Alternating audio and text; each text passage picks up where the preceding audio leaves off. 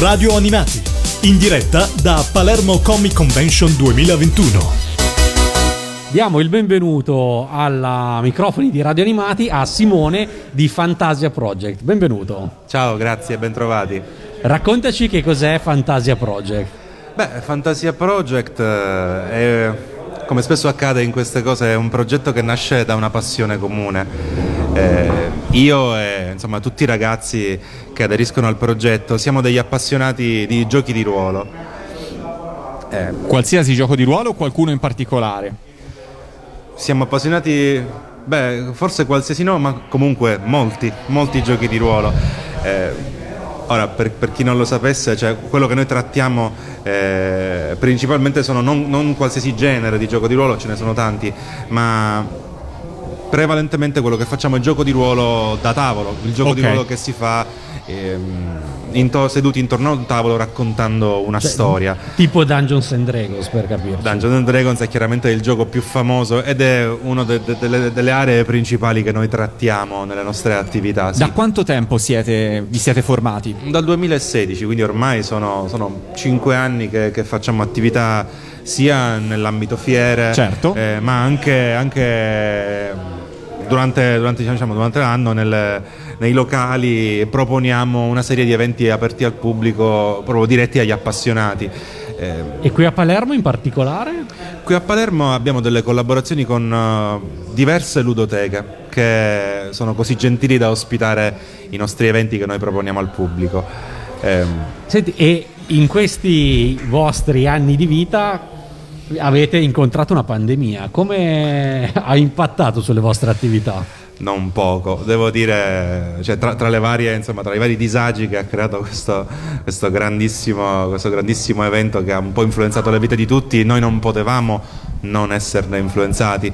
Eh, il gioco di ruolo è un'attività che un tempo veniva considerata quasi reclusiva, no? Gli appassionati erano questi, questi, strani individui un po' asociali che si rinchiudevano in una stanza o in uno scantinato a giocare, a raccontare delle loro strane cose. Negli ultimi anni, in verità, il gioco di ruolo ha virato verso un'attività più aggregativa. Molti, molti appassionati hanno cominciato ad, ad, unirsi tra loro, a creare eh, eventi di, dove c'era una maggiore condivisione, una maggiore apertura complici anche serie tv che l'hanno reso famoso, una tra tutte è Stranger Things che, reso, che, rende quella famosa scena in cui i ragazzi giocano proprio a Dungeons and Dragons, certo. ha, generato un sacco di curiosità. Eh, eh, e molte persone hanno, successo, hanno, perché vabbè, per me era scontato. diciamo, tanto tempo fa fui colpito dall'analoga scena di ET che in qualche modo poi Stranger Things omaggia. Esatto, omaggia anche. Sì, Quindi sì. di nuovo. Di nuovo c'è questa, questa, questa, nuova vita, questa nuova vita. E laddove appunto il gioco di ruolo prima sembrava un'attività a cui soltanto pochi eletti, appassionati, i quali erano depositari della conoscenza, potevano accedere. Adesso invece è un'attività aggregativa, è un'attività di gruppo. Si fanno delle attività che sono una novità degli ultimi anni, che, che addirittura prevedono eh, delle grandi partite dove 10, 15, 20 tavoli di gioco vivono in maniera diciamo, condivisa la stessa avventura. Quindi parliamo quindi di 100, 150 giocatori che giocano la stessa partita di Dungeons and Dragons.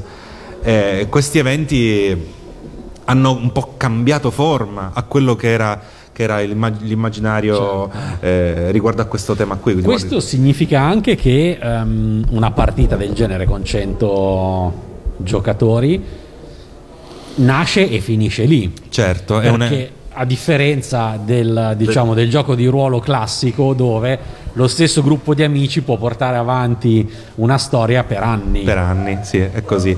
E queste due forme in realtà possono, possono viaggiare insieme.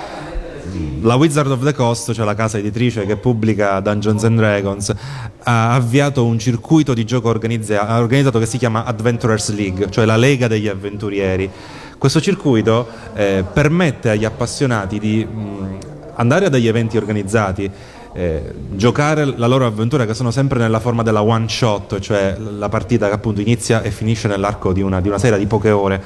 Eh, ma contemporaneamente di eh, poter partecipare ad eventi successivi anche in altre località, addirittura eh, ovunque nel mondo ci sia un evento con il marchio Adventurers League, tu puoi andare lì con il tuo personaggio che hai, eh, come dire, che hai con tanta fatica cresciuto e costruito, eh, conservando gli oggetti, l'esperienza, i tesori che hai trovato e giocare con un altro master, con un altro gruppo vivendo continuativamente la tua storia, la tua storia personale, in condivisione con tutti quelli che partecipano allo stesso circuito. Scusate, ti faccio una domanda molto banale, uh, ma come fa uno a portarsi dietro il proprio personaggio con i propri oggetti? Cioè è lui che dichiara io sono un personaggio di questo livello con questi oggetti o c'è una specie, è nato un database Vedi, mondiale è, è, è, di tutto questo? E questa è la meraviglia del gioco di ruolo. Il gioco di ruolo non è competitivo il gioco di ruolo è collaborativo, non vince nessuno.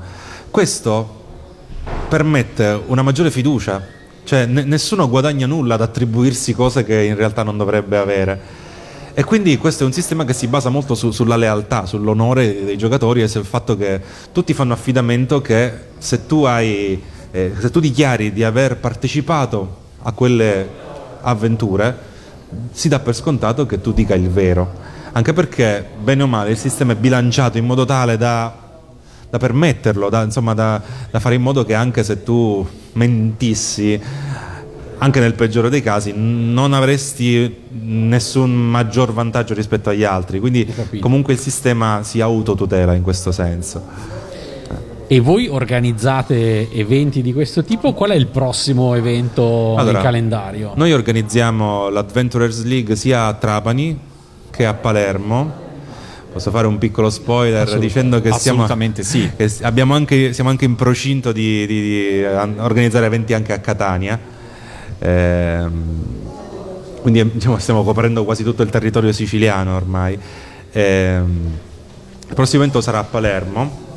Eh, solitamente noi insomma, annunciamo gli eventi con, una, con, almeno una o due settimane di anticipo sui nostri canali, quindi eh, invitiamo insomma, chi, chi, chi, fosse interessato a seguire i nostri canali e l'annuncio arriverà, solitamente noi prendiamo l'accordo con la ludoteca, eh, una, una o due settimane prima Mm, annunciamo l'evento. Ricordiamoli questi canali per chi è all'ascolto? Beh, eh, la nostra pagina sì. Facebook, Fantasia Project, eh, stessa cosa su Instagram, siamo presenti sia su, su Facebook che su, Istra, su, su Instagram.